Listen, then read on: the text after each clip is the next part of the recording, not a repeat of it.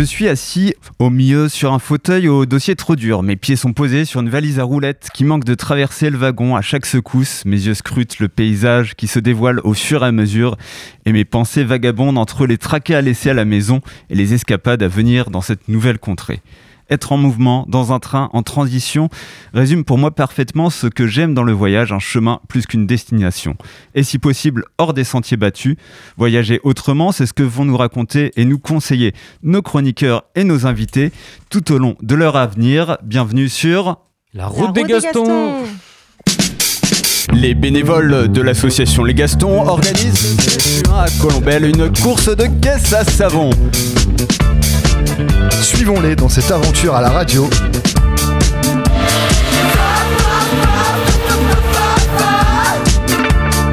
Bienvenue sur La Route des Gastons. Le voyage, les voyages, mais à la sauce Gaston, c'est donc notre thématique du jour. Et en cette journée internationale des droits des femmes, nous avons réuni une équipe presque paritaire pour vous accompagner. En tout cas, là, autour de la table, c'est euh, la, l'égalité parfaite. Avec moi donc en plateau pour la première partie euh, d'émission, euh, Laetitia, Mathilde, Julien et Roxane. Bonjour à tous les quatre. Salut. Salut. Laetitia, globe trotteuse, exploratrice et exploratrice du cerveau, qui va nous parler aujourd'hui voyage et psycho. Je vais essayer du moins. Mathilde, aventurière de l'extrême, experte en quiz diabolique, qui testera en fin d'émission nos, co- nos connaissances sur les coutumes locales. J'ai sélectionné des lois insolites un peu partout dans le monde pour prévenir mes amis autour de la table et leur éviter un petit séjour en prison. Et ça sera bien pratique. Julien, adepte des voyages intérieurs et mélomane de la troupe, tu nous présenteras, toi, ton fameux blind test des Gastons, le moment de l'émission que tous nos auditeurs attendent avec impatience. Oh, j'en suis ravi, je pensais pas à ce point-là, en tout cas.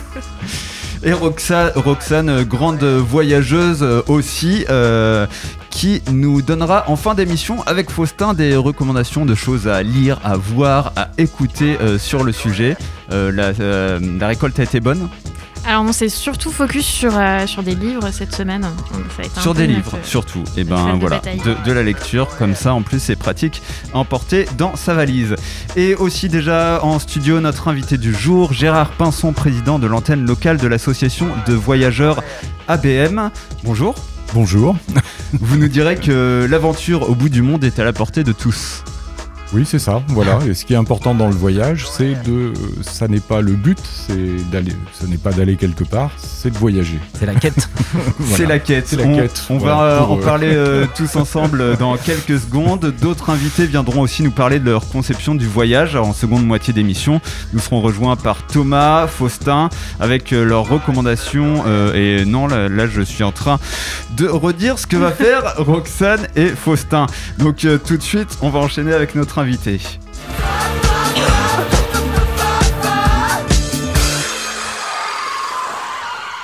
Chères sœurs et frères, bienvenue dans ce lieu sacré pour accueillir l'invité du jour.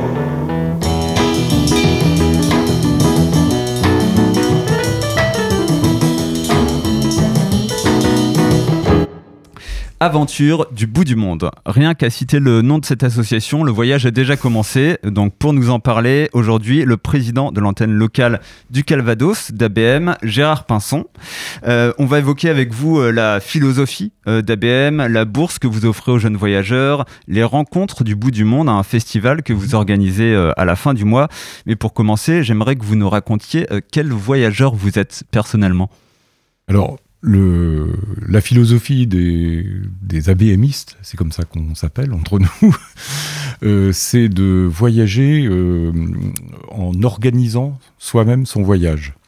C'est-à-dire que lorsqu'on décide d'aller, euh, peu importe, euh, loin ou pas loin, mais euh, en fait, euh, on va d'abord préparer le voyage, c'est ça qui est, qui est important, savoir où l'on va, et puis ensuite... Euh, on s'organise de façon à voyager, euh, je dirais, euh, assez lentement, parce que justement, c'est, comme je disais tout à l'heure, ce qui est important, c'est pas d'aller quelque part, de voir les choses, c'est ce qui est important, c'est de prendre le temps de voyager, et donc de prendre le temps de faire des rencontres avec euh, les, les habitants de, des lieux où, où l'on se rend, et, et ceux que l'on va croiser sur le, sur le parcours. Mmh. Donc ça, ça oui, c'est, c'est, c'est, c'est la philosophie euh, d'A B M, Aventure du bout du monde. Euh, je, je vous demandais du coup en, en, en première question, euh, vous, vous personnellement, vous êtes un de ces voyageurs euh, du bout du monde, vous partagez cette philosophie forcément en étant président d'A B M. Donc par exemple, vous, les, euh, vos derniers voyages, vous pouvez nous, nous en parler rapidement, même si c'est pas le cœur du sujet. Oui, ça fait deux ans que j'ai, pas, j'ai voyagé forcément. En France. En vélo, en, bon voilà, euh, on a fait euh, avec un petit groupe d'A B M istes, là on a fait la vélo française, euh, Caen, la, Caen, l'île de Ré, voilà, euh, sept cents ouais. km en vélo, voilà. Bon, ça prend une dizaine de jours, c'est, c'est sympa. Et puis euh, les voyages précédents, euh, avant euh, la pandémie, euh, je peux, je peux le dire ce soir, euh, deux mille dix-huit je suis allé en Ukraine, deux mille dix-neuf en Ouzbékistan. Et deux mille vingt en Birmanie. Là, c'est les, un peu des bouts du monde par rapport. Euh, voilà. Oui, du coup, j'imagine que la situation actuelle en, en Ukraine vous touche d'autant plus euh, après à, avoir euh, rencontré euh, ouais. les, les Ukrainiens pendant plusieurs semaines euh, lors d'un mmh. voyage. On se demande, euh, quand, quand, quand on voit une association comme la vôtre, il n'y a jamais eu autant de ressources pour préparer un voyage. Il y a les sites de réservation, il y a les guides, il y a les blogs. Mmh. Ça apporte quoi de, en, en plus de, de, de faire partie d'un réseau, d'une association euh, comme la vôtre, comme A B M ? Ce que ça apporte, c'est surtout le partage, le partage d'expériences. Euh, voilà, on est à Caen, on est une trentaine de membres, et euh, donc on se voit euh, régulièrement. Et puis, bon bah, euh, y a des soirées dans lesquelles on peut, chacun présente un voyage qu'il vient de faire ou qu'il a fait euh, l'année précédente. Enfin voilà, autour de diaporamas, films, et cetera. Et puis après, bah, il y a un échange. Et euh, l'échange, c'est, euh, ça peut donner des idées, euh, des, pour s'organiser, pour aller voir. Et, c'est, et parfois, c'est, c'est très utile. Par exemple, je, je peux donner un exemple. Euh, il y a quelques années, euh, nous sommes allés en Amérique du Sud et euh, nous avions envie euh, d'aller aux Galapagos.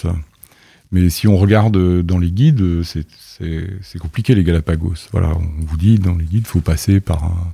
un tour opérateur, euh, voilà, c'est comme ça que ça se passe, ça coûte très cher, euh, bon, ça nous convenait pas trop. Et puis en discutant euh, avec euh, un membre d'A B M Caen, il a dit, mais non, c'est très simple, hein. Tu vas euh, à, à Quito, c'est l'Équateur, tu prends un billet d'avion, et là, tu payes l'entrée dans le parc national, puis après, bah, c'est comme partout ailleurs, quoi, tu peux... Euh, et il y a très peu de... Enfin, il y a très peu de gens qui font comme ça. C'est-à-dire, on prend l'avion pour aller aux Galapagos. Après, bah, sur place, on trouve un hébergement. Après, on loue des vélos et puis on se balade. Et puis après, on va, on trouve un, quelqu'un qui nous emmène euh, sur euh, sur la mer. On trouve, enfin bon, voilà, on s'organise quoi. Et, et finalement, euh, on, on a passé euh, plusieurs jours. Euh, je me souviens plus, cinq, cinq, six jours. Euh, voilà, aux Galapagos. Euh, voilà, ce qui est un, une expérience formidable. Et, et, et, et sans sans être dans un un système de, comment dire, où on est pris en charge entièrement, euh, voilà. Donc, donc c'est ça le, le, le partage, voilà. Il y, y a le côté un peu bon plan, quoi. Bon. Mmh. Oui, eff- effectivement, quand, quand on entend euh, cet exemple, et puis euh, voilà, on, on comprend que bah il faut accepter aussi euh, euh, l'imprévu, un peu d'aventure pour avoir des, des voyages plus plus authentiques. Oui, oui, oui, bien sûr. Euh, c'est-à-dire, il y a toujours un petit peu, il y a toujours de l'imprévu parce que. On essaie au maximum, ça fait, ça fait partie de notre philosophie, on essaie au maximum euh, d'utiliser les moyens de transport locaux, euh, donc ils vont, ça dépend des endroits, euh, mais font des transports en, en commun, quoi, le, le train, le, le bus, euh, et euh, donc là il y a très souvent de l'imprévu, oui. Voilà. Il y a des endroits où c'est pas facile. Forcément, ouais. Il n'y a, y a, pas, y a pas toujours la, le, le, le tableau euh, numérique avec les horaires euh, comme dans les aéroports. Euh, alors, on a encore des questions euh, à vous poser, euh, Gérard, vous inquiétez pas. Mais je vous propose pour le moment une parenthèse, donc euh, voyage et psycho, euh, comme on l'a annoncé en sommaire, avec notre chroniqueuse Laetitia. Exactement, et je vais même commencer par euh, vous présenter une, agne- une anecdote. C'est dur de parler. Euh, et euh, vous demandez, est-ce que vous avez déjà ressenti une sensation bizarre en voyage, euh, une sensation un petit peu d'insécurité, une perte de repère. Alors, clairement, moi, j'ai fini en train de convulser euh, dans ma chambre, en plein de brousse au Ghana. Je peux dire l'insécurité, Faustin, il était à fond. Ok, d'accord. Alors, mon anecdote va vraiment être toute pourrie, euh, mais je vais quand même la dire parce que sinon, ça foire ma chronique. Merci, Roxane. Je t'en prie. euh, on peut dire que j'ai pas mal roulé ma bosse. Euh, d'ailleurs, cette expression est très bizarre. Euh, mais pourtant, c'est pas à Cuba, c'est pas au Sénégal que je me suis retrouvée le plus décontenancée, mais dans les gorges du Verdon, en France. Euh, au détour d'une balade avec des amis, autour d'un magnifique lac, on voit au loin le soleil se refléter dans un truc de bronze. On regarde et en fait, c'était une statue de Bouddha. On se dit « Ok ». On va regarder, on se renseigne très vite sur Internet et on voit que c'est une sorte de monastère. Le lendemain, on se dit « Ok, on y va, on se renseigne pas plus parce que bah, pour nous, le voyage, c'est ça. C'est de la curiosité, c'est de la spontanéité, c'est se laisser porter. » On arrive dans cet endroit, on paye notre entrée, on entre dans le monastère et on commence la visite. Donc euh, une moine euh, tire le verrou sur la grille et nous enferme dans ce monastère. Donc première sensation un petit peu bizarre. On paye pour se faire enfermer. Bref, au fil des explications, un petit sentiment de malaise arrive. Euh, on cache nos, ma- nos sourires sous nos masques, donc les masques étaient bien efficaces à ce moment-là. On, on croise des regards un peu perdus, un peu incrédules. Et je pense que c'est quand la moine, la moine a mentionné que le fondateur du monastère s'était autoproclamé le messie euh, cosmoplanétaire qu'on s'est dit qu'on était arrivé dans un, un endroit un peu chelou.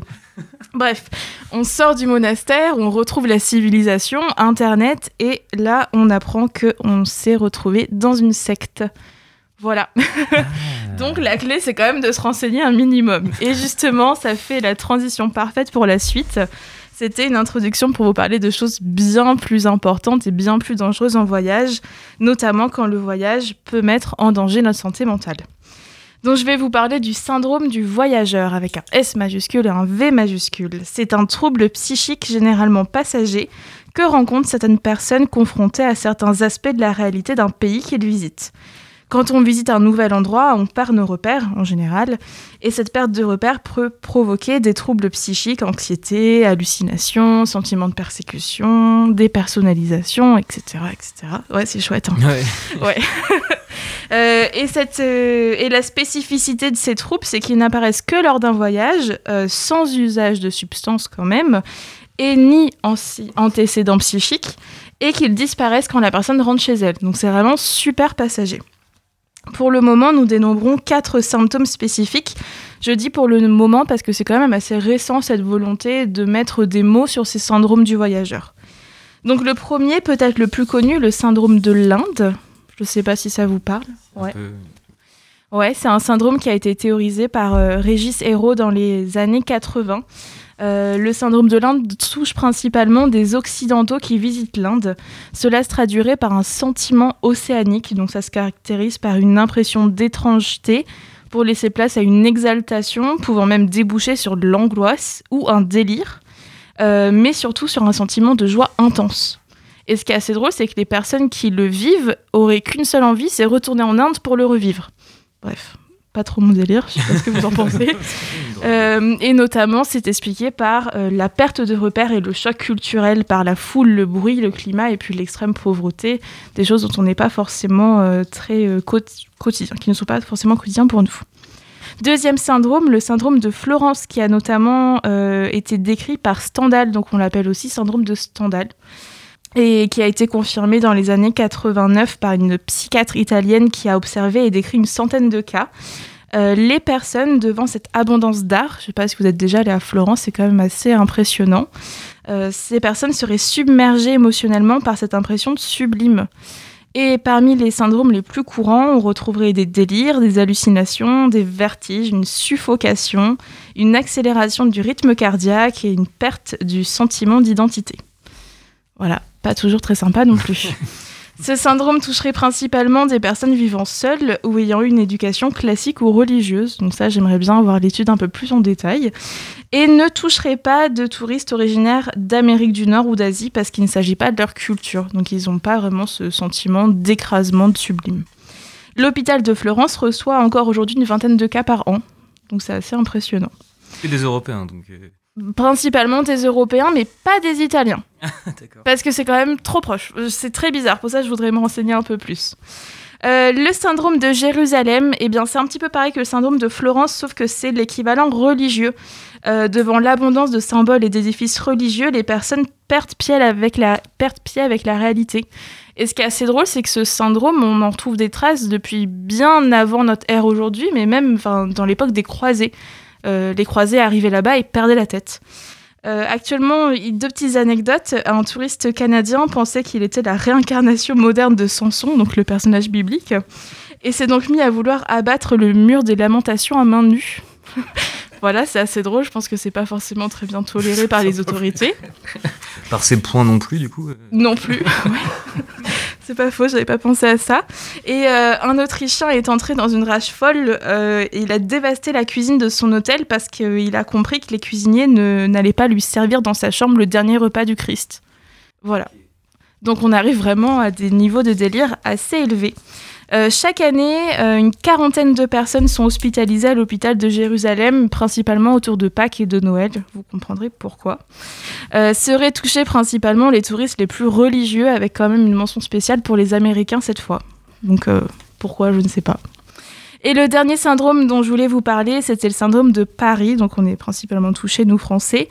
Euh, ce syndrome a été décrit en dix-neuf cent quatre-vingt-onze par le docteur Hiroaki Ota. Seraient plutôt concernés des touristes japonais lors de leur visite de Paris. Le syndrome serait à la fois provoqué par le décalage entre l'idéalisation de la ville, notamment le Paris qu'on peut voir dans des séries, euh, et la réalité de la ville de Paris, mais aussi de par le fossé culturel entre les Japonais et les Français. Nous, les Français, on est plutôt tactiles, démonstratifs, dans l'extériorisation de nos sentiments. Et euh, pour les Japonais, ce syndrome se traduirait par un sentiment de persécution, de rejet, de déroute, voire même une profonde mélancolie. Bah, qu'est-ce qu'ils doivent penser des Américains ou... qui sont beaucoup plus tactiles que nous? Parce que nous, c'est quand même pas... Euh... Au contraire, on est plutôt froid, surtout les Parisiens. Ouais, surtout bah après... Métro, ouais. ouais. Bah voilà. Euh, certains scientifiques pensent qu'il pourrait y avoir un syndrome pour chaque ville, euh, mais les experts nuancent quand même toutefois aujourd'hui euh, sur l'appar- l'apparition de ce type de trouble avec la mondialisation notamment. C'est de moins en moins fréquent parce qu'on se renseigne de plus en plus sur les pays qu'on va visiter et on est conscient, je pense, des différences de culture. Donc c'était un petit peu euh, la, la conclusion, la clé en fait pour ne pas... Euh, tomber dans ce type de trouble, même s'il n'y a pas de clé forcément, mais ça serait de bien se renseigner sur la culture et sur les coutumes des pays avant d'y aller. Et si on y pense, je me demandais d'ailleurs, ça me faisait un petit peu sourire hier, quel serait le syndrome de Caen, s'il devait y avoir un syndrome ? Et je voyais uniquement l'embuscade qui puisse nous faire perdre nos repères, mais dans ce cas-là, ça tombe pas dans la catégorie syndrome du voyageur parce qu'il n'y a pas de, de consommation de substances. Voilà. Eh ben, merci Laetitia pour la description de tous ces euh, syndromes et euh, on le précise euh, puisque nous euh, n'avons pas l'image que tu as, un t- tu as mis ton t-shirt aventurière euh, pour, pour être dans le thème de l'émission. Exactement. Euh, alors Gérard Pinson, euh, président d'A B M quatorze, est toujours avec nous euh, sur euh, ces, sur euh, rapport entre euh, voyage, risque pour la santé mentale, les différents syndromes évoqués. Est-ce que ça vous a parlé? Est-ce qu'il y en a que vous avez peut-être vous-même ressenti ou dont vous parlez avec euh, les, les autres personnes de l'association? Alors, alors c'est vrai que les, les différences euh, culturelles euh, que vous évoquiez, euh, y, y a des moments où ça peut poser de, des problèmes.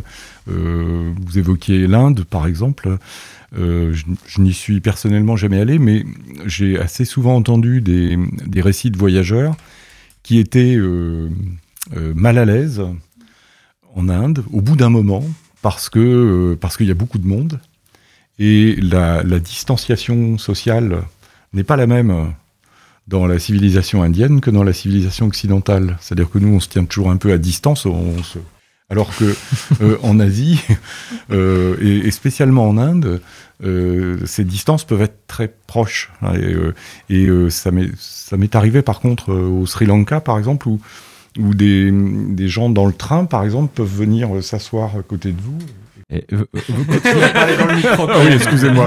Et s'assoit devant vous, je faisais la démonstration. S'assoit devant vous et, et vous regarde à quelques centimètres. Voilà. Et, et effectivement, bon, sur, si ça, ça se passe une fois ou deux, bon, ça va. On, mais si c'est, ça se répète beaucoup, ça peut devenir euh, voilà, gênant. Déstabilisant. Déstabilisant, ouais. Ouais. Euh, alors, il, il faut qu'on parle avec, avec vous de, de ce que fait concrètement aussi A B M quatorze pour euh, ben, aider euh, les, les personnes que, que vous, qui font partie de l'association, les jeunes aussi euh, notamment, à voyager. Vous proposez une bourse euh, de, de voyage, alors qui n'a pas été euh, don, donnée les dernières années euh, vu la, le contexte sanitaire, mais là que vous allez relancer, il me semble, pour aider un jeune à réaliser un voyage original. Vous pouvez nous expliquer euh, le, rapidement le, le principe et puis euh, du coup comment on fait pour euh, candidater? Voilà, alors le, le principe, euh, il faut avoir un projet de voyage, quel qu'il soit, enfin, mais, euh, sauf qu'il ne s'agit pas de financer des vacances euh, euh, balnéaires. J'avais un projet à soumettre. mais euh, euh, donc il, il suffit d'avoir un, un projet de voyage et euh, de déposer un dossier. Donc euh, il faut nous contacter sur notre adresse mail, euh, soit par la page Facebook, enfin, ou a b m point caen arobase gmail point com arobase gmail point com et, et euh, il suffit de déposer un dossier pour euh, la bourse. Ensuite, il y a un jury qui se réunit, et puis voilà. Et euh, la, la, la bourse euh, est d'un montant euh, qui était, en, la dernière fois, en deux mille dix-neuf, de trois cents euros. Et il y a juste une seule contrainte, c'est qu'il euh, doit y avoir un compte-rendu du voyage euh, présenté lors de notre festival par euh, ah. celui ou celle qui a eu, euh, qui a eu euh, le, le, la bourse l'année précédente. Euh, je vous donne deux, les, deux dernières, euh, les deux derniers projets qu'on a euh, aidés. Euh, le premier, c'était euh, un couple qui a... qui est parti euh, faire un tour du monde en tandem. Ah oui. Voilà. Et l'autre, euh, le, donc ça c'était en deux mille dix-huit, et en deux mille dix-neuf, euh, on a euh, subventionné par la bourse euh, le voyage d'une étudiante de Caen euh, qui souhaitait aller, euh, euh, comment dire, euh, étudier les, les formes de voyage, de de tourisme écologique euh, au, Costa, euh, au, au, au Costa Rica mmh. et euh, en Colombie. Et donc, euh, voilà. Donc, voilà. Il y avait un projet euh, de, de voyage et, et en même temps, euh, un, un travail, un petit travail de, de recherche pour elle. Donc, mmh. euh, ça nous convenait bien, quoi. Voilà. Et vous le disiez, euh, du coup, euh, ces, ces projets, ils sont, euh, il y a une restitution, ils sont mis en avant lors de, de votre festival euh, qui va avoir lieu euh, à la fin du mois, le vingt-six mars. Euh, donc, euh, les rencontres du bout du monde, ça se passe à l'espace Tandem. Alors, on ne va pas avoir le, le temps de détailler ensemble toute la programmation, euh, mais est-ce que vous pouvez euh, rappeler juste en quelques mots euh, le principe et puis un ou deux temps forts ? Oui, voilà. Le, le principe, donc, c'est un festival euh, du film de voyage. Hein, on en est à la seizième édition. Euh, et donc, euh, ce sont des voyageurs, euh, ré- réalisateurs de, de films, en fait. Hein. Ils, ils, ils se filment, ou, enfin, ils filment leur voyage, ils, et ils construisent un, un récit, et ils le présentent, et ils sont présents. Donc, on peut les, on peut les rencontrer. Et euh, alors, donc, on essaie euh, sur la programmation. Donc, ça dure, euh, ça commence le matin à dix heures, et ça se termine le soir vers vingt-trois heures. Voilà, ça dure toute la journée. Euh, on essaie d'avoir une programmation qui touche un petit peu toutes les sortes de voyages et puis euh, tous les, tout, une variété de, de destinations.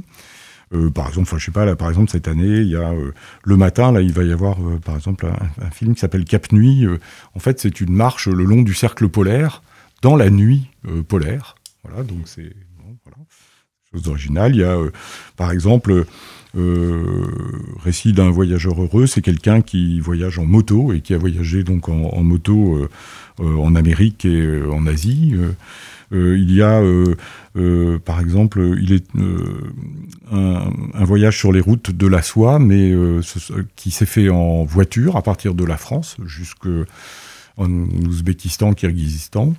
Et avec un, un projet euh, dans les, comment dire, de dessin dans les écoles. C'est-à-dire que des, des écoles de France où on fait des dessins, il y a eu des échanges avec des enfants euh, en Ouzbékistan et au Kirghizistan, dans les écoles. Enfin bon, voilà. Donc, euh, voilà.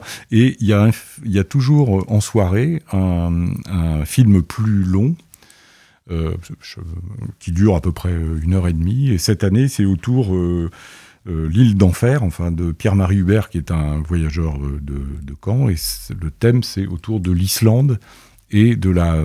des traces et de la mémoire de, des pêcheurs d'Islande, enfin, qui étaient des, okay. des pêcheurs euh, de, la, de la morue et qui partaient de Bretagne, entre autres. Donc, euh, beaucoup, euh, beaucoup de, de films à voir et dans des destinations très différentes pour, euh, pour voyager, euh, j'allais dire, quelque part assis dans un fauteuil, hein, oui. même si ça donne envie ensuite de, de le faire soi-même. Donc, c'est les rencontres du bout du monde, la seizième édition, samedi vingt-six septembre. Euh, merci. Mars. Euh, euh, euh, mars, oula. Oui, oui, oui, oui, c'est le vingt-six mars. Il y a une faille spatio-temporelle. vingt-six mars, oui, c'est mieux. Oui, ce que, ce que je pourrais euh, ajouter, c'est que le.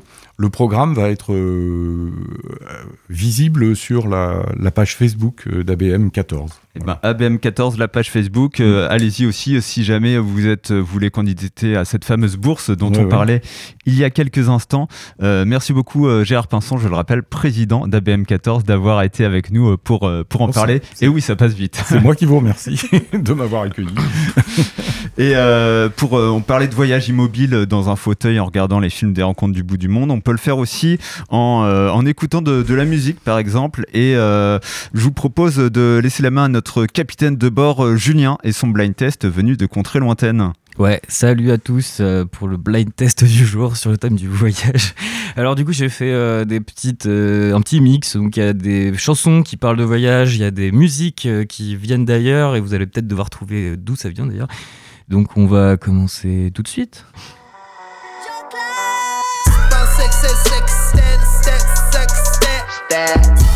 Alors si vous trouvez pas, faut trouver l'endroit d'où ça vient. Et euh, d'ailleurs, euh, euh, Gérard Pinson, si vous voulez rester avec nous pour le blind test, vous pouvez. Hein. Oui, je là, j'avoue. Si vous êtes branché musique. Bon alors c'est personne ne trouve. Désolé, c'est À la Claire Ensemble, un groupe de rap québécois. Voilà. Ok. À écouter son ah, élan. Je, je l'avais pas. Ouais, c'est pointu le blind test.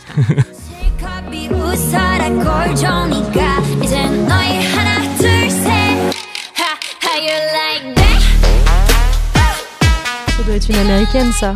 Ah non, bah ça trompe.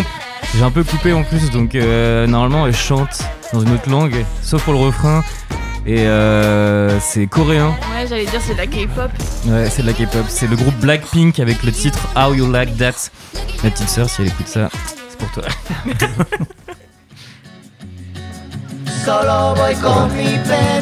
La Manu Chao, un truc comme ça. ça Manu Chao, exactement. Est-ce que t'as le titre Destino. Ouais, on jouera à fond. Il y en a quand même quelques faciles. Ouais, je pense ça. David Bowie, ah. mmh, oui. Euh, Space Oddity. Wow, Raph on Fire aujourd'hui, bien joué. Alors euh, petite anecdote avant de passer au morceau d'après, euh, ouais, je l'ai pris parce que elle est dans le film euh, La vie rêvée de Walter Mitty qui parle de voyage, qui est un film, un super film que je conseille d'ailleurs.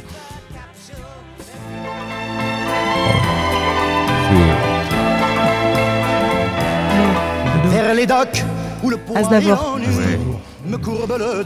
Toutes les chansons nostalgie, c'est pour moi. Est-ce que t'as le titre ? J'imagine que oui. Emmène-moi. Ah oui, c'est Emmène-moi. Emmène-moi. Emmène-moi. Emmène-moi. Ouais. Ouais. Je me disais, est-ce que c'est pas trop facile ? Vous avez le droit de participer, Gérard. Oui. J'avais repéré, j'avais repéré à ce moment. Pareil, inspiration d'un film. Non, ça vient d'un film. Ça parle de voyage aussi. Un mec qui plaque tout. Into the Wild, le film. Ouais, mais j'ai pas la référence. Et l'artiste, c'est. Ouais, je le donne. Hein. Eddie Vedder. Est-ce que ça parle ? Non. À écouter aussi. Et extraordinaire, ce, cet artiste. Eddie Vedder, donc Guaranteed. C'est un américain, ça.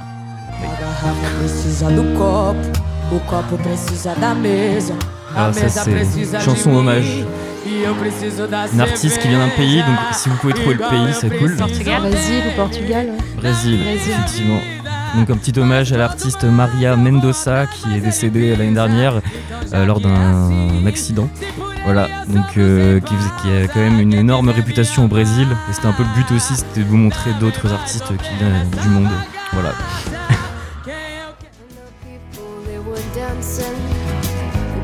Oh, on the vibe.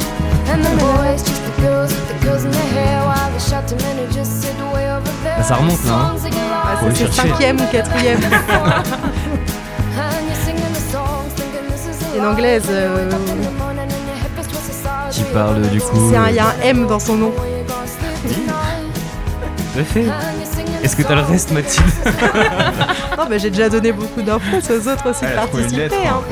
Amy ah, McDonald's. Ah, This ouais. is the life. Si, c'est vrai. Mm. Passenger. J'ai pas le nom, mais j'ai le titre. C'est pas Passenger. C'est Stooges? Non. Alors, euh, bah, il y a un chanteur, enfin, il y a un, son pote, on l'a déjà dit. Parce qu'ils sont deux sur le titre, ah, on vient de le dire, David, David Bowie, mais le chanteur, qui, enfin, le vrai gars qui chante toute la chanson, Iggy Pop. Iggy Pop. Ah oui, c'est ça. Ah, ouais. Joué, ah, c'est pour ça que je disais les Stooges, c'était ah, son groupe. Okay. Oh, on voit pas la ref non plus. C'est censé être toi le spécialiste. C'est vrai. Voyage, voyage. Voyage, voyage. Détail. Roxane m'a demandé tout à l'heure si je l'avais placé. Eh bien, t'as ta réponse maintenant. Et t'es même pas toi qui l'as dit. Mais non, j'étais en train de dire, mais attends, je connais le truc, il y a un truc, il y a quelque chose. C'est le temps que ça monte au cerveau parfois. Et la dernière... Ah, on sait pas. Should I stay or should I go? The Clash? Oui. Clash, ouais. Tout à fait. C'était... Should I stay or should I go? Trop fort.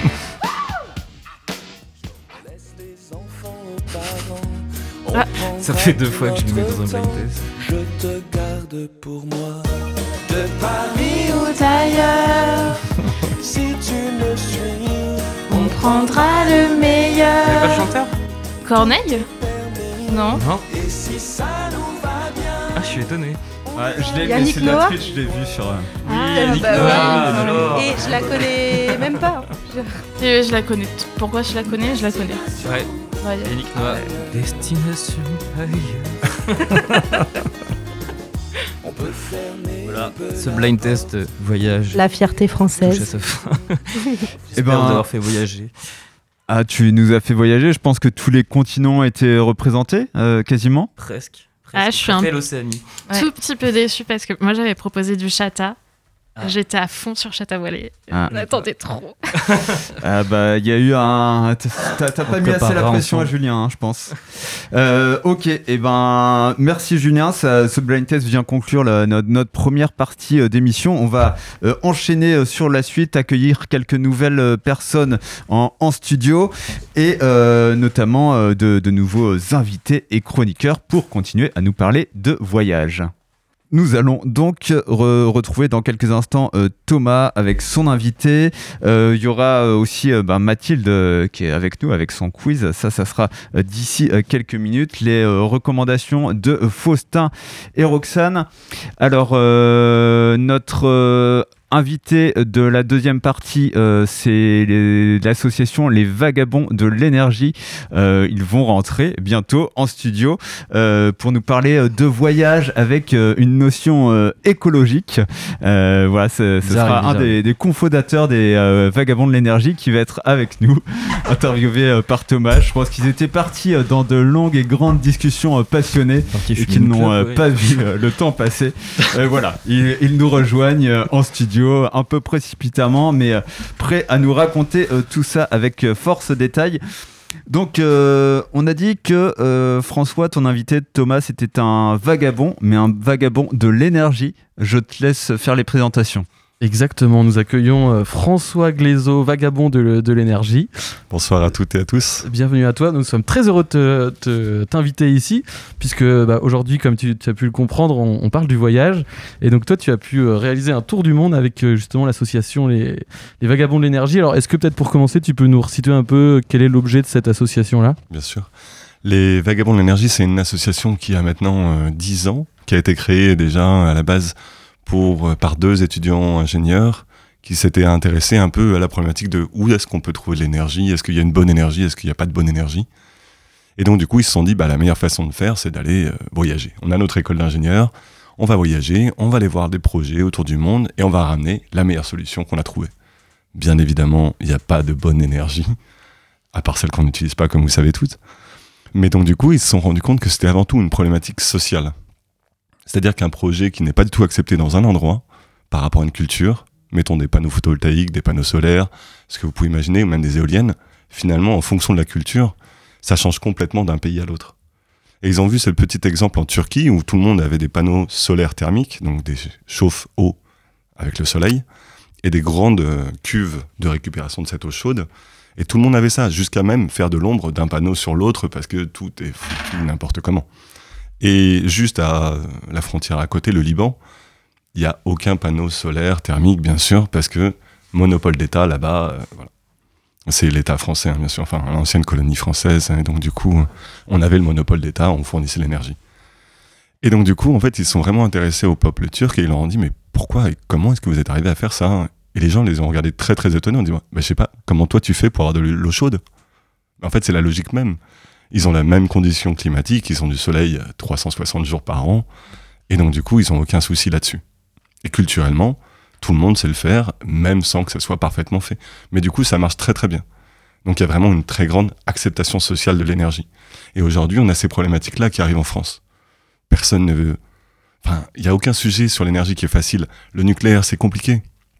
L'éolien, c'est compliqué. Enfin, tout le temps, c'est compliqué. Et il faut qu'on s'intéresse à, du coup, bah, comment est-ce qu'on peut toucher les gens, et autrement que la culture, bah, on n'a pas trouvé mieux. Donc voilà, on s'intéresse à la culture des gens. Donc le voyage autour du monde, c'était pour nous l'occasion bah, d'aller comprendre les différences de culture entre les gens, les différences qui font qu'un projet marche ou qu'un projet ne marche pas.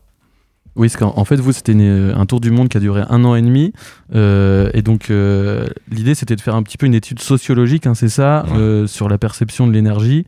Et, euh, et du coup, alors, il y avait quand même, vous parliez d'énergie, en termes de transport, comment est-ce que vous êtes, euh, vous êtes démerdés ? Parce que j'imagine que vous avez essayé de faire attention aussi à votre impact carbone sur euh, vos trajets. Bien sûr.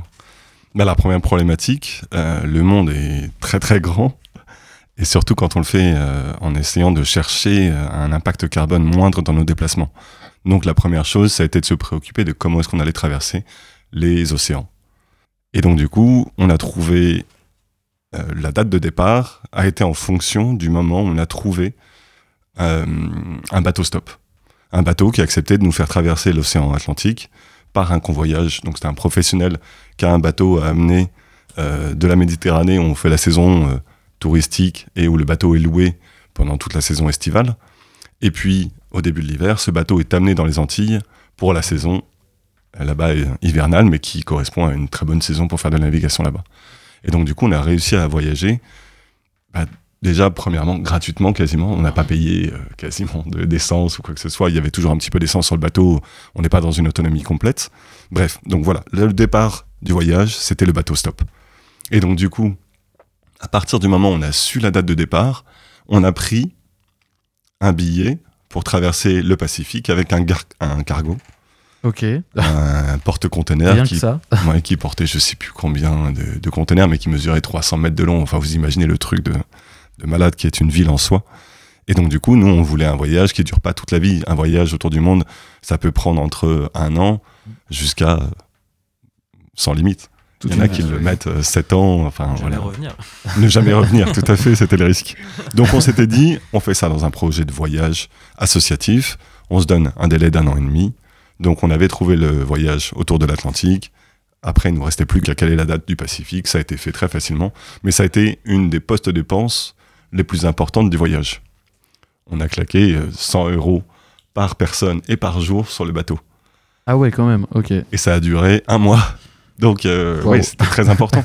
Ah oui. Mais l'expérience qu'on en a retirée était aussi intéressante. Mm-hmm. Premièrement, on avait vécu neuf mois de voyage en Amérique latine et centrale, avec euh, un voyage extrêmement lent à la disposition des gens. C'est-à-dire que quels moyens les gens utilisent pour voyager là-bas ? Principalement le bus.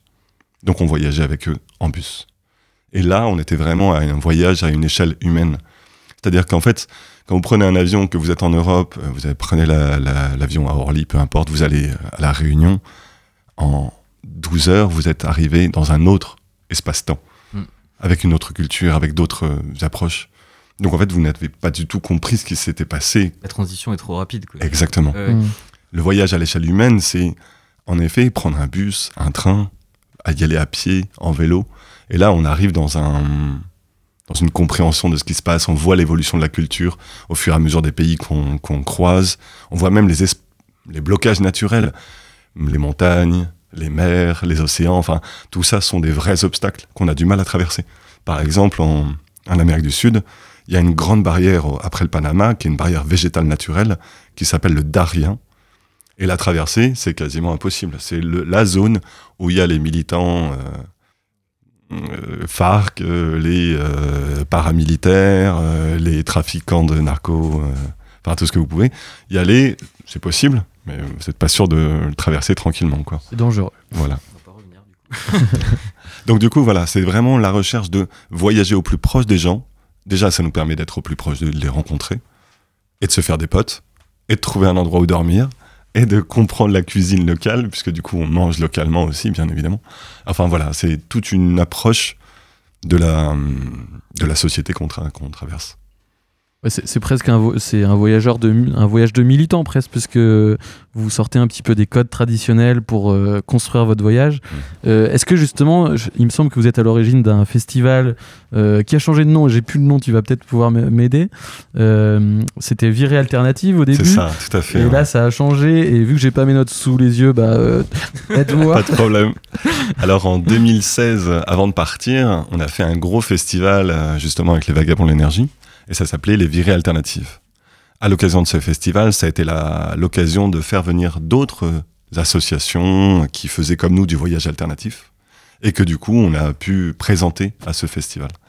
Maintenant, ce festival, euh, il s'appelle Les Chemins de Travers et la prochaine édition, c'est en septembre deux mille vingt-deux à Rouen. Ok, alors on m'a fait signe de, de me dépêcher un petit peu. Est-ce qu'il euh, y a possibilité de voir donc, un petit peu euh, ce que vous, sur le, les travaux sur lesquels vous avez pu bosser pendant le, votre voyage ? Donc c'est sur le site lesvagabonds de l'énergie point org, je crois, si je ne dis pas de bêtises. Tout à fait. Et, euh, et peut-être, euh, avant de terminer, est-ce que tu peux nous dire euh, s'il y a, y a un voyageur que vous suivez, un voyageur, une voyageuse que vous suivez en ce moment ? euh... bah, y en a deux même en ah, ce moment. Et quels sont leurs projets ? On a Robin. Donc lui, Robin, est parti euh, faire des podcasts autour de l'énergie. Donc c'est en... L'avantage du podcast, c'est qu'on se baigne dans une atmosphère, dans un contexte, dans un climat. Et je vous invite vraiment à écouter ces podcasts qui sont vraiment, vraiment très, très chouettes. Vous les trouverez sur le site de la, de, des Vagabonds de l'énergie, bien sûr. Et puis il y a Pierre-Thomas, qui lui est parti euh, juste là, en mars là, deux mille vingt-deux, pour aller faire des photos et des captations sonores. Donc son projet, lui, c'est de faire une exposition avec une ambiance sonore. Et donc, du coup, euh, suivez tout ça sur la page des Vagabonds de l'énergie. Et les cool. deux, ils, ils font le tour du monde, du coup. Ils sont ah, non, partis non, non, dans non, plusieurs non. pays ou... ah, Non, c'est des voyages beaucoup plus restreints. Le, les voyages autour du monde, il n'y en a pas eu tant que ça. En fait, il n'y en a eu qu'un seul. C'est celui de, justement, Clément et moi. Les deux premiers vagabonds avaient l'intention de faire déjà un voyage énorme à travers toute l'Europe jusqu'à l'Asie et de revenir. Et ils ont été bloqués par l'incident de Fukushima. Les Amina est partie en Amérique centrale, Lise est partie en Amérique centrale aussi, Antoine, lui, il est parti en Europe, mais il a été bloqué par la Covid. Et puis, euh, maintenant, on a Robin, du coup, et Pierre-Thomas qui, eux, voyagent un peu jusqu'en Afrique, je crois. Donc, il y aura du, du voyage. Et par contre, Pierre-Thomas, lui, ça sera euh, Europe, donc Italie, Allemagne, Royaume-Uni. Ok, d'accord. Et France, bien sûr. Bah, merci en tout cas d'être, d'être venu et de nous, nous avoir transmis un peu ton savoir. Il y a encore tellement de choses à dire, mais euh, le, le temps nous presse. En tout cas, on sera prêt, on essaiera de relayer l'info sur euh, sur le mois de septembre euh, sur l'événement. Et puis, euh, on te souhaite euh, bon voyage. J'ai envie de te dire. Merci. Bon voyage, bon vent, et on, on va donner la parole tout de suite encore à un autre voyageur euh, là qui fait partie euh, des bénévoles euh, des Gastons. Euh, Anthony, euh, t'as discuté avec lui euh, ce week-end, Julien, et nous a parlé euh, de son voyage au Togo. Il me semble. Tout à fait, ouais. Alors, euh, déjà pour commencer, Anthony, est-ce que tu peux te présenter, présenter ton projet ? Alors, c'était en deux mille treize et je suis parti six mois au Togo dans le cadre d'un service civique. J'ai été donc euh, préparé par une association qui s'appelle euh, Volontaires sans frontières. Et sur place, au Togo, j'ai été accueilli par une, une deuxième association qui s'appelle euh, École Rurale et donc qui effectivement avait un en espèce de centre aéré. Donc, j'étais animateur socio-culturel dans ce village. Donc, à côté de la mission dont il était investi, Anthony a aussi dû prendre ses marques dans le village. Et puis, euh, à côté de ça, en fait, il euh, y a toute une vie qui s'organise avec des relations amicales, euh, une famille qui m'accueillait donc euh, quasiment en fait une relation de, d'enfant dans, au sein d'une famille. Et puis aussi une relation amoureuse, en six mois, euh, ça peut arriver. Et donc, euh, tout ça s'organise. On apprend à faire avec son environnement et à, à se faire confiance en fait de plus en plus, quoi. Sauf que, en fait, quand on part, on voyage comme ça dans un pays qui, qui se décale beaucoup avec ce qu'on vit, bah, ça peut devenir un peu dur de temps en temps. Mais ce que je ne me rendais pas compte, c'est à quel point ça pouvait être dur euh, personnellement, psychologiquement. En fait, on se demande, mais qu'est-ce qu'on fout là, quoi ? Un peu, quand même. Et donc, euh, vraiment, c'est, c'est ce besoin d'échange, euh, ben, il est fort. Et, enfin, je veux dire, ça nous fait rendre compte de certaines choses. Et... Euh, on a du mal à partager, en tout cas à faire comprendre euh, à la famille qui, qui reste. Et euh, pour euh, être cohérent en fait avec ce que, ce que je vivais, je pouvais pas. Euh, mon cerveau en fait, il avait, il n'arrivait pas à faire euh, la scission entre les, les deux, et je devais être concentré sur ce que je vivais. Sur mon... Euh, du coup, enfin cette scission, pardon pour ce petit quête, euh, la scission euh, qu'il a euh, qu'il a opérée, du coup, c'était pour aussi se mettre à fond dans son expérience. Du coup, c'était de créer des relations, et c'est un truc super important dans son voyage aussi. Je veux dire, euh, quand on est dans la vie de tous les jours, euh, chez nous, on a on a nos relations, donc admettons amicales, familiales, et on sait euh, vers qui se tourner pour ceci ou qui, avec qui parler quand on veut parler de, de cela, admettons. Lorsqu'on arrive comme ça, qu'on débarque, euh, bah, du coup, il faut créer tout ça.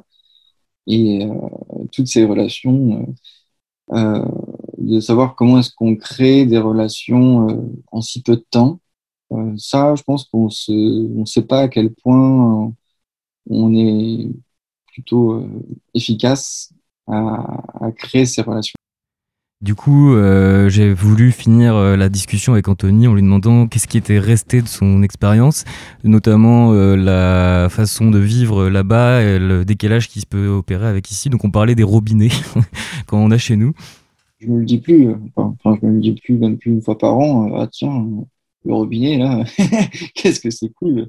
Enfin, je veux dire, par contre, oui, peut-être qu'un peu le côté relativisé sur la vie, se dire que dans d'autres pays, ils vivent différemment et que de savoir que toi, tu l'as vécu, ce que ça implique un petit peu dans, un peu plus en profondeur, en fait, tu, tu es quand même, t'as ton regard à toi.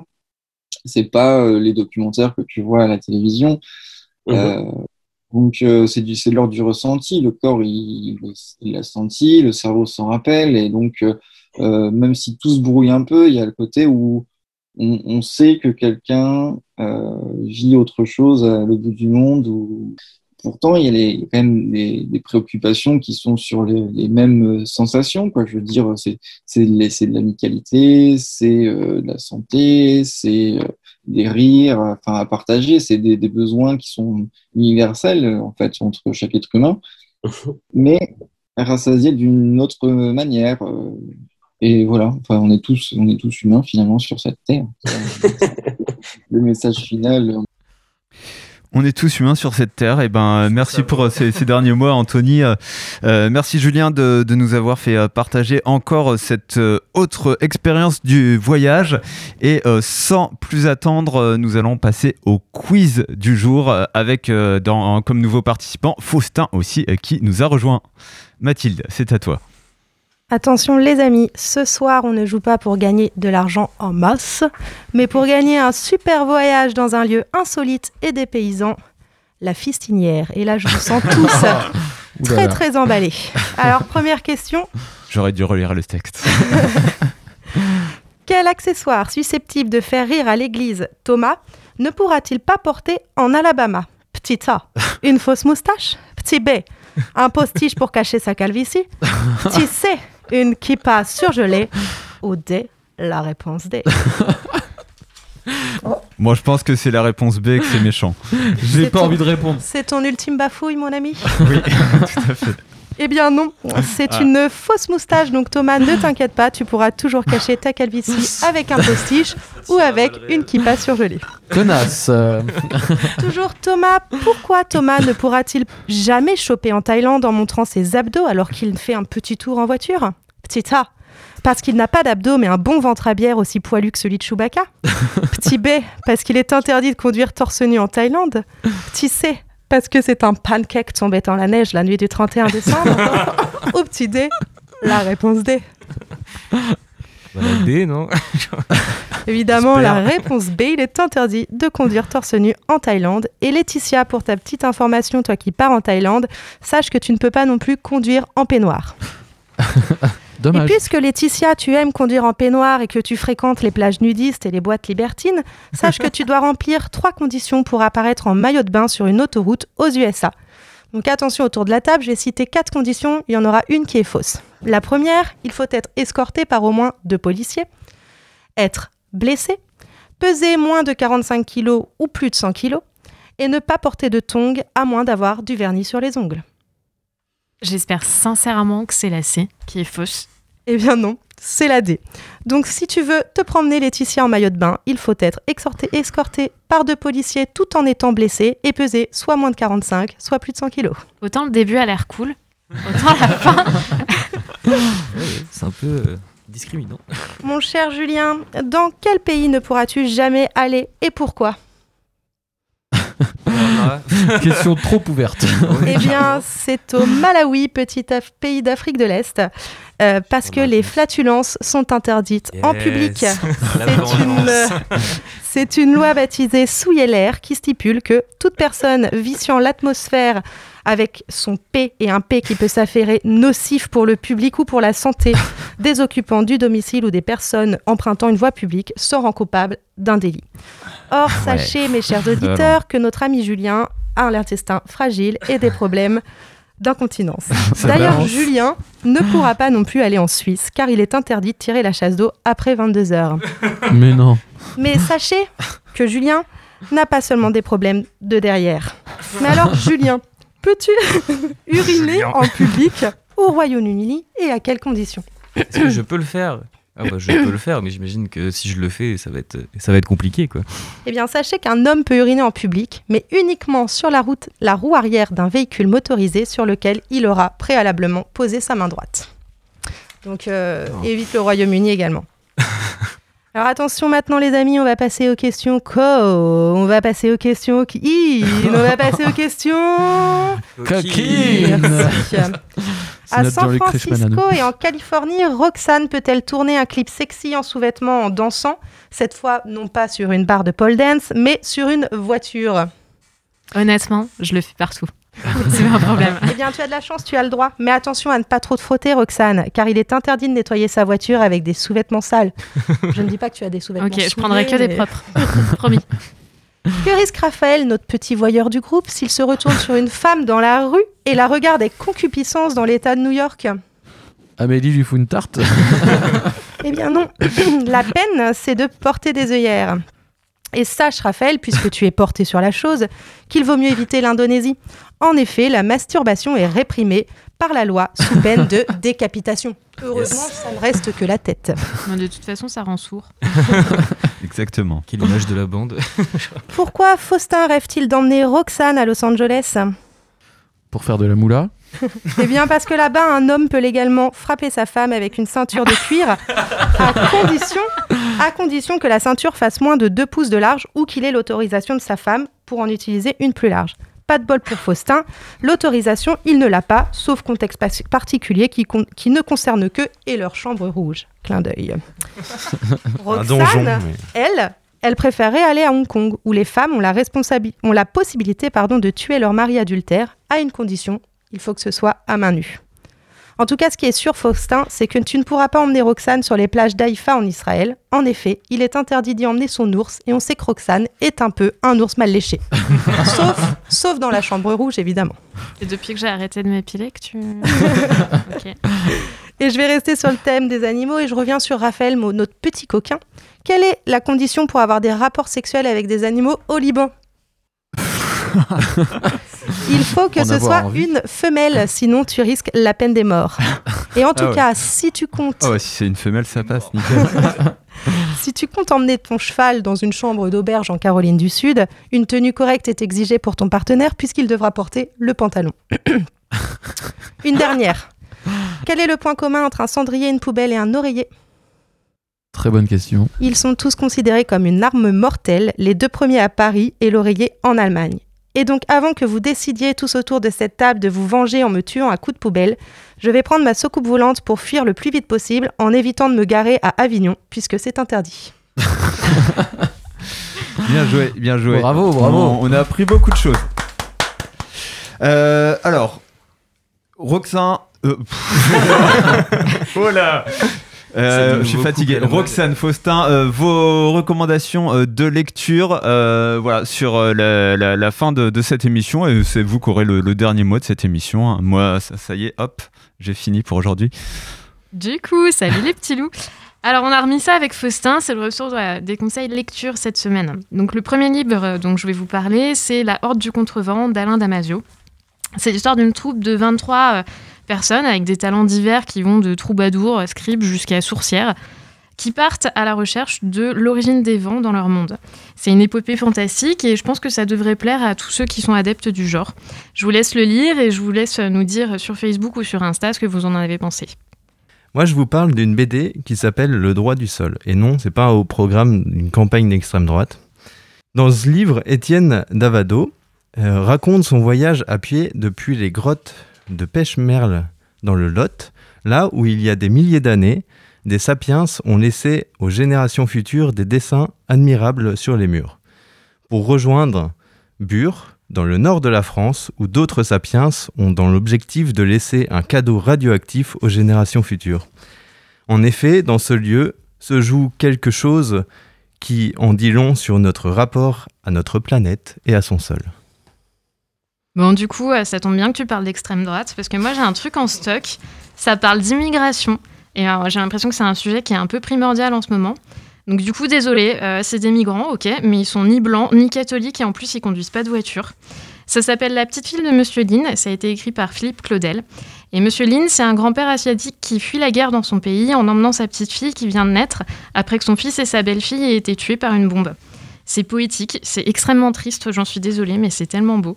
Et ça parle d'immigration du point de vue des migrants, et ça me semblait être quelque chose à conseiller à certains en ce moment. Et c'est tout pour moi. Vous en aviez encore des recommandations ? Et ben voilà, vous, vous avez eu le temps de toutes nous les faire. Thomas en, en a une en quelques secondes. Oui, oui, en quelques secondes. C'est de la musique. Exactement, c'est de la musique. Euh, je sais pas si vous vous souvenez, il y avait nos amis les culottés qui sont venus à notre premier, notre premier épisode cette année. Bien sûr. En fait, cette année, ils renouent avec euh, Union, qui est un collectif euh, de musique électronique, et ils organisent une soirée le dix-neuf mars à, au B B C de vingt-deux heures à six heures du matin. Et euh, donc, je vous invite à aller voir sur la page Facebook Euh, union.fédération euh, ou leur page Insta, et Union c'est créé avec un V, voilà.